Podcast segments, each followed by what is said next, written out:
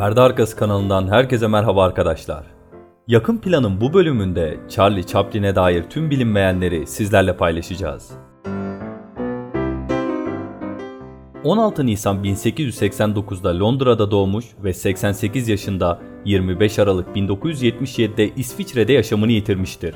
Tam adı Charles Spencer Chaplin olan usta yönetmenin boyu 1 metre 65 santimdi. 4 defa evlilik yaşayan, ilk 3 evliliği göreceli olarak oldukça kısa süren Charlot'un, Paulette Goddard hariç diğer 3 eşinin yaşları çok küçüktü.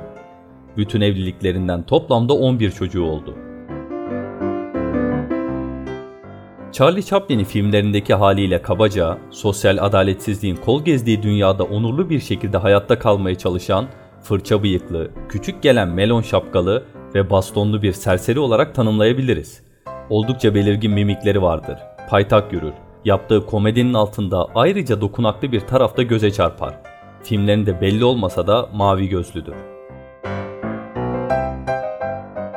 Chaplin ne kadar meşhurdu? Ününün doruğundayken 1920'lerdeki bir Londra seyahatinde 2 gün içinde 73 binden fazla mektup aldı. Time dergisinin kapağında yer alan ilk yönetmen ve ilk aktör oydu. Ayrıca maceraları 1916'da Poe Imported Son-in-Law adıyla bir karikatür serisi olarak gazetede yayımlanan ilk yaşayan oyuncu da o oldu. Küçük serseri karakteri tarihteki en çok tanınan kurmaca karakterlerden biri oldu ve Chaplin'i 30 yaşında milyoner yaptı. Buna rağmen servete ulaştıktan sonra bile eli sıkı olan Chaplin, pejmurde otel odalarında yaşamaya, sürekli aynı kıyafetleri giymeye ve bozdurmadığı maaş çeklerini bir sandığın içinde saklamaya devam etti. Efsaneye göre serseri karakterini Londra'da geçirdiği kendi kılıksız gençliğinden yola çıkarak oluşturmuştur. Chaplin'in anne babası 1889'da doğumundan kısa bir süre sonra ayrıldı. Alkolik babası ölene kadar içmeye devam etti. Annesi ise akıl hastanesinde yattı. Yine de kendilerini tüketmeden önce onun İngiliz müzikol dünyasıyla tanışmasını sağlamış olmaları Chaplin'in acımasız Victorian yetimhanelerinden çıkış bileti oldu. 1910'daki ilk Amerika turnesine çıkmadan önce uzun süre Britanya'da sahneye çıkarak eğlendirici karakterlerini keskinleştirdi. 1913 yılında yapımcı Mac Sennett Chaplin'i keşfetti ve ona Hollywood'da kısa komedi filmleri yaptırdı. Böylece 1936'da karakterin sinemada son kez görünmesine kadar sürecek olan serserinin çağı resmi olarak başladı. 1917'ye gelindiğinde bu karakter o denli popülerleşmişti ki Chaplin'e kendi işi üzerinde tek yaratıcı güç olma şansı verildi. Yaratıcılığını istediği gibi kullanan Chaplin bu sayede bir dizi başyapıt üretti. Altına Hücum, Şehrin Işıkları ve Modern Zamanlar gibi. Ama özel hayatında ipleri sürekli elinden kaçırması, ardında tartışmalı bir isim bırakmasına neden oldu. Kendinden çok genç kadınlarla yaptığı iki zorunlu evlilik, skandal ve boşanmayla sonuçlandı. 1943'te aktris John Barry'nin Chaplin'e karşı açtığı babalık davası beraberinde fuhuşa zorlama amaçlı insan kaçırma suçlamasını da getirse de Chaplin daha sonra bundan beraat etti. Chaplin'in zamparalıkları burjuva ahlakçılarını çileden çıkarsa da solculuğu nihayetinde başına daha büyük dertler açtı. İkinci Dünya Savaşı'nda Amerika Birleşik Devletleri'ne destek vermemesi, Sovyet yanlısı görüşleri ve endüstriyel kapitalizme karşı sözünü sakınmayan muhalefeti, parlamentodaki ateşli komünizm karşıtlarının dikkatini çekti. Amerikan karşıtı faaliyetleri izleme komitesinin huzuruna çıkarılması gündeme gelse de Chaplin'in ifade vermeye serseri karakteri kostümüyle gelip oturumu alay konusu yapma tehdidinden sonra bu düşünceden vazgeçildi. Ancak son gülen 1952'de çıktığı bir Avrupa gezisinden sonra Chaplin'i ABD'ye yeniden girmekten men eden McCarthy'ci anti-komünistler oldu. Sürgün edilen yönetmen İsviçre'ye yerleşti ve 1972 yılına kadar dönmedi. Uzun süren bir fiziksel ve ruhsal çöküş evresinin ardından ki bu dönemde bazı klasik filmlerinin fon müzikleri üzerinde çalışıyordu, büyük yönetmen 1977'nin Noel günü hayata gözlerini yumdu. Chaplin'in genç kadınları tercih ettiğini söylemek hafif kaçar. 1918'de evlendiklerinde ilk karısı Mildred Harris 16, Chaplin ise 29 yaşındaydı. Harris hamile olduğunu iddia ederek Chaplin'i kendisiyle evlenmeye zorladı, oysa hamile değildi. Dünya evine girdikten kısa bir süre sonra hamile kalsa da ciddi doğum kusurlarıyla doğan bebek sadece 3 gün yaşadı. Bu fırtınalı evlilik ite kaka bir yıl dayandıktan sonra karşılıklı karalayıcı suçlamalar eşliğinde sona erdi. Chaplin, Harris'in kendisini başka bir kadınla aldattığını ileri sürerken Harris, Chaplin'in kendisine şiddet uyguladığını iddia etti. Yılmayan Chaplin bu sefer de şansını başka bir 16 yaşındaki aktris Lita McMurray ile denedi. McMurray yani sahne adıyla Lita Gray, Chaplin'in en ünlü filmlerinin birçoğunda rol aldı. Tanıştıklarında Lita Gray 15, Chaplin ise 35 yaşındaydı. Chaplin hamile kalan Lita'yı kürtaj olmaya ikna etmek için varını yoğunu ortaya koysa da kızın ailesinin şantajıyla 1924'te onunla evlenmek zorunda kaldı. Lita 1927'de boşanma şikayet dilekçesinde Chaplin'in isimlerini ifşa etmekle tehdit ettiği en az 5 meşhur aktrisle kendisini aldattığını iddia etti. Bu konuyla daha fazla gündeme gelmek istemeyen Chaplin, 625 bin dolar gibi o zaman için oldukça yüksek bir meblağ ödemeyi kabul ederek anlaşma yolunu seçti. Ayrılma süreci yönetmeni o kadar yaraladı ki otobiyografisinde Lita'ya sadece iki satır ayırdı. Chaplin yaşlandıkça biraz olsun akıllandı. 1936'da 47 yaşındayken bir Çin seyahatinde 26 yaşındaki aktris Paulette Goddard ile evlenmiş olabilir de olmayabilir de. Bununla ilgili kesin bir bilgi bulunmamaktadır. Ancak öyle ya da böyle Chaplin Goddard'dan ayrılır ve 1943 yılında oyun yazarı Eugene O'Neill'ın kızı Ona O'Neill ile evlenerek genç kadınlara olan ilgisinden vazgeçmediğini gösterir. Evlendiklerinde 17 yaşında olan O'Neill, hali hazırda Orson Welles ve ileride Çavdar tarlasında çocukları yazacak olan Salinger ile birebir ilişki yaşamıştır. Chaplin, 1977 yılında ölünceye kadar 34 yıl beraber olduğu Ona ile en başarılı evliliğini gerçekleştirdi. Ona O'Neill, Chaplin ölür ölmez alkolizmin pençesine düştü. Kimilerine göre bu durum, Chaplin ile olan evliliğinin üzerinde yarattığı aşırı stresin bir kanıtıydı. Chaplin, Amerikan halkının sevgilisi olabilirdi ancak Chaplin sinema dünyası tarafından hiçbir zaman çok sevilmedi. Minta Durfee'ye göre bunun geçerli bir sebebi vardı. Chaplin çok kötü kokuyordu. Küçük serseri, kişisel hijyenine hiç özen göstermediğinden etrafa çok kötü bir koku yayıyordu. Çok akıllı bir adamdı ama çok da pisti diyen Durfee aslında kibarlık ediyordu. Chaplin ayakkabılarından çoraplarına kadar aynı takımı değiştirmeden iki hafta boyunca giymesiyle biliniyordu. Chaplin o kadar kötü kokuyordu ki Durfee en azından bir yönetmeni sırf bu yüzden onunla çalışmayı reddettiğini açıklamıştır. Bu problem en çok Chaplin zengin ve ünlü olmadan önce kariyerinin başlarındayken dile getiriliyordu. Eski bir asistanına göre Chaplin bir gömlek alıp onu giyebildiği kadar giydikten sonra çöpe atarak giysi masraflarından tasarruf yapabileceğine inanıyordu. Bu durum özellikle yaz aylarında dehşet verici sonuçlar doğurmaktaydı. 1914 yılında Tilly's Punch Red Romance filminin setinde Chaplin, Temmuz ayında sıcak ışıklar altında gerçekleştirilen çekimlerde 16 gün boyunca ekşimiş iri bir muz parçasını yakasında bırakmak suretiyle başrolü paylaştığı Mary Dreiser'ı oldukça tiksindirmişti. Dreiser en sonunda nahoş meyve parçasını temizlemesi için Chaplin'i yönetmen Max Sennett'a şikayet etmek zorunda kalmıştı. Chaplin, son filmi 1967 tarihli Hong Konglu Kontes'in başrol oyuncusu olan diğer bir Hollywood efsanesi Marlon Brando ile uyumlu bir ilişki kurmayı başaramadı. Birbirleriyle bir türlü uyuşamayan ikiliden Brando için bir zamanlar hakkında muhtemelen sinemanın ortaya çıkardığı en büyük dediği yönetmenle beraber çalışma deneyimi büyük bir hüsranla sonuçlandı. Otobiyografisinde Chaplin'den korkunç derecede zalim bir adam. Egoist, zorba ve pinti ve kuvvetle muhtemel tanıdığım en sadist kişi şeklinde söz eden Brando, ayrıca geç kaldıklarında insanları rencide ediyordu ve daha hızlı çalışmaları için onları insafsızca fırçalıyordu dedi. Bir defasında Brando, sete 15 dakika geç kalınca Chaplin onun oyunculuk mesleğinin yüz karası olduğunu söyleyerek tüm oyuncular ve ekibin önünde fena şekilde fırçaladı. Sonrasında Chaplin Brando'nun talebi üzerine kendisinden özür dilemek zorunda kaldı. Sözü savunmaya verirsek Chaplin de Brando'nun beraber çalışılması imkansız biri olduğunu belirtmiştir. Özellikle can sıkıcı bir diğer durum da Chaplin'in filmde Brando'nun ekürisi rolünü oynayan 40 yaşındaki oğlu Sidney'e karşı olan aşağılayıcı tavırlarıydı. Baba Chaplin toplanmış olan ekibin önünde sürekli olarak oğlu Sidney'in zekası ve oyunculuk kabiliyetiyle alay ediyordu. Bir keresinde onu bir kapı kolunu çeviremeyecek kadar beyinsiz olmakla bile suçladı. Otoriter görüntüsünün altında Chaplin son derece kaygılı ve tuhaf fobileri olan biriydi. Mesela lastik ve ondan yapılmış tüm ürünler karşısında korkudan kanı donardı. Her nedense lastiğin kirli olduğunu düşünüyordu ve sinema kariyeri boyunca lastik aksesuarlar kullanmayı reddetti. Belki de 10 yıllar boyunca yol açtığı istenmeyen hamileliklerin açıklaması olan prezervatif kullanmayı reddetmesi de yine aynı sebeptendi.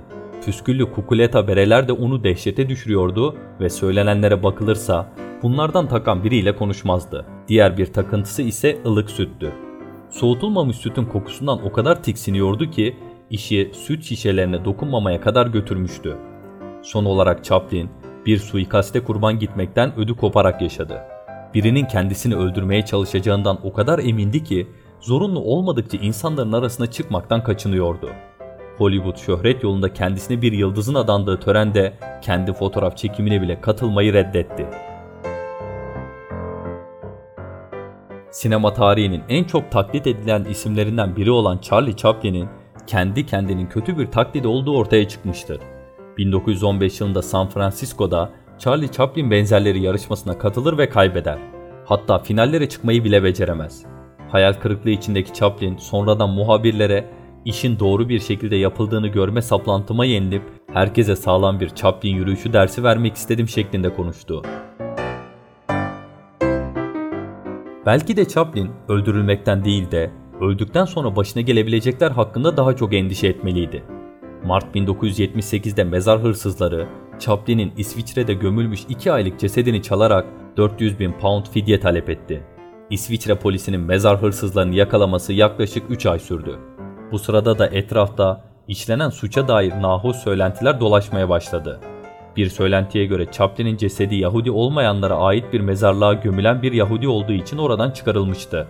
Chaplin Yahudi olmadığı için bu tuhaf bir iddiaydı. Sonunda zanlıların meteliksiz kalan ve Chaplin'in cesedini kendileri için bir fırsat olarak gören işsiz Bulgar araba tamircileri oldukları ortaya çıktı. Tutuklanan hırsızlar gaspa teşebbüs ve ölünün huzurunu bozmakla suçlandı. Elebaşları 4,5 yıl hapis ve ağır iş cezasına çarptırıldı. Polisler beceriksiz hırsızların nereye gizlediklerini unuttukları Chaplin'in tabutunu bulmak için mayın dedektörü kullanmak zorunda kaldı. Polislerin yaptığı soruşturmalar neticesinde tabut 76 gün sonra civar bir köyde bulundu. Chaplin'in naaşı Mayıs ayında çimento kaplanmış yüksek güvenlikli bir mezara tekrardan gömüldü. Bu tüyler ürpertici hırsızlık hakkındaki en yerinde yorum Chaplin'in eşi Ona'dan geldi. Chaplin bütün bu olanı çok saçma bulurdu.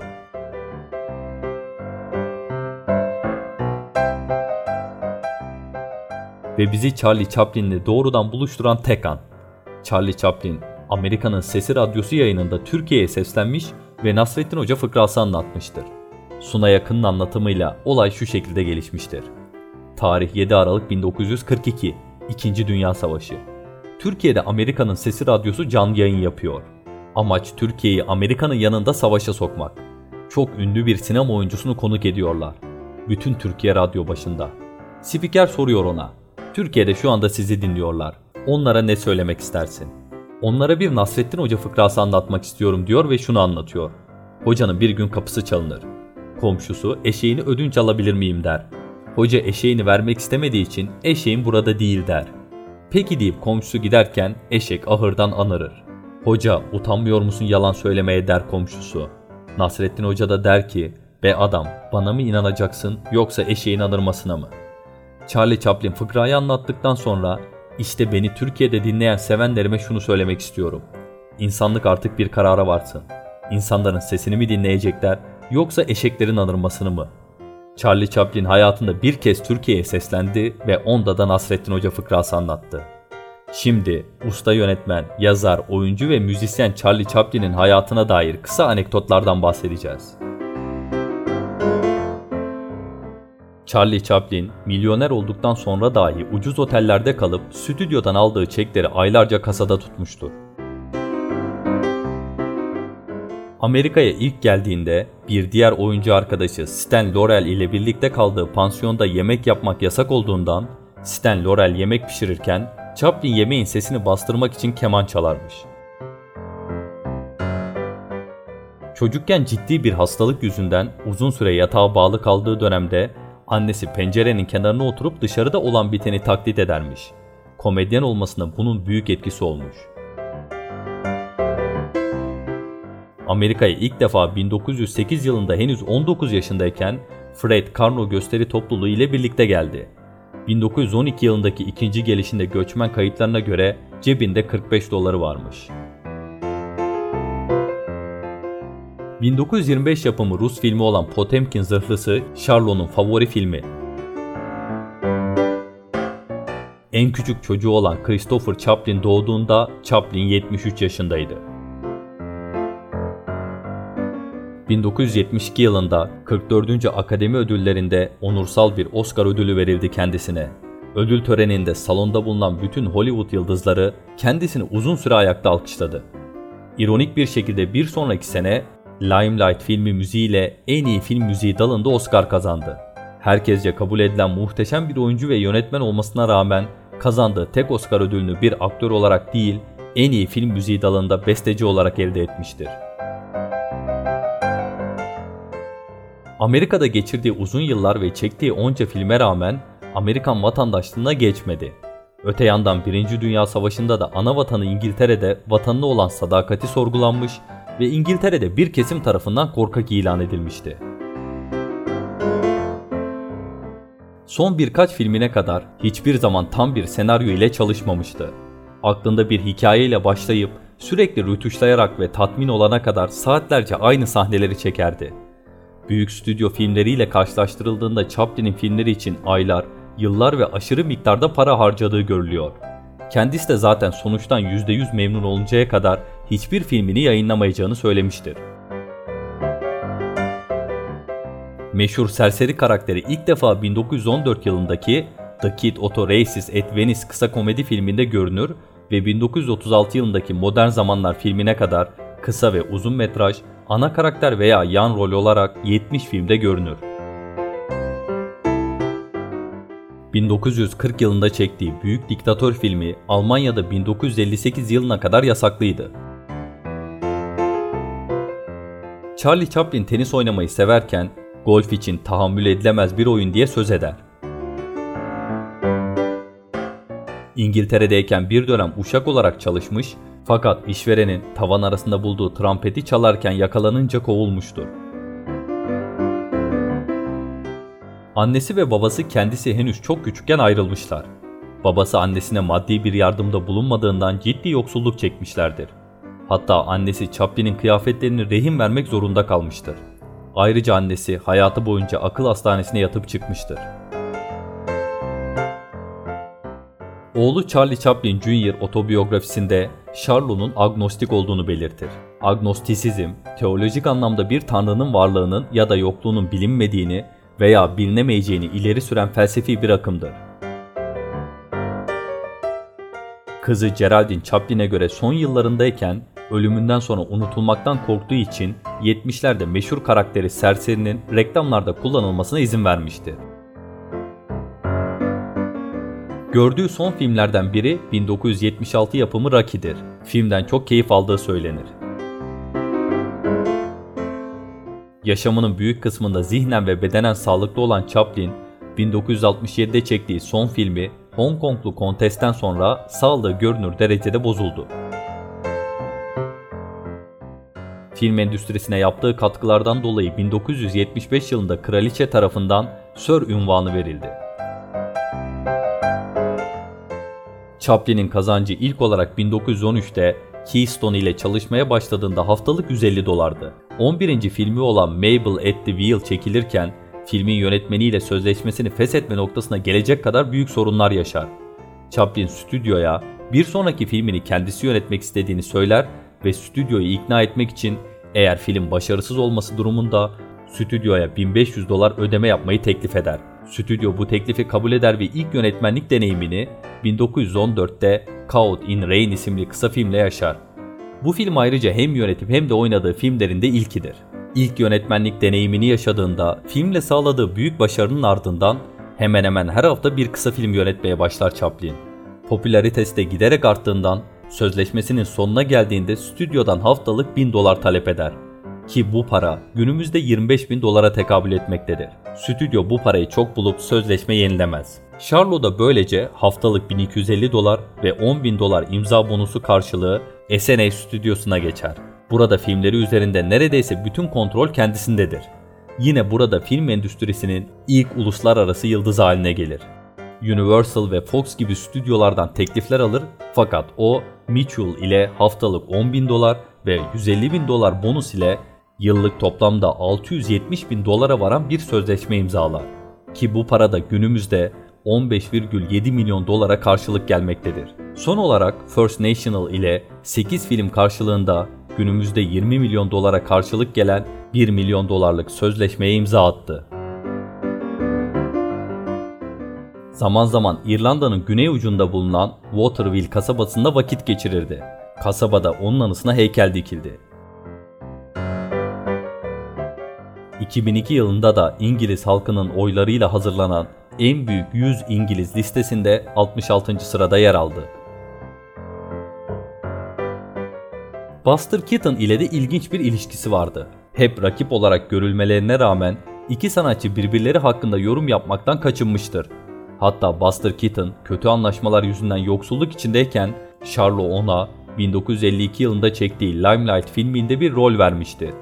Keaton ayrıca otobiyografisinde Chaplin'den tüm zamanların en büyük sessiz komedyeni diye söz eder. Şapkası ve bastonu 100 bin dolara satılmıştır. 1994'te ve 1998'de Amerika'da anısına posta pulu bastırıldı. Eğer videolarımızı beğeniyorsanız kanalımıza abone olmayı unutmayın. Ayrıca Facebook, Twitter ve Instagram'dan bizi takip edebilirsiniz. Bir sonraki bölümde görüşünceye dek hoşçakalın.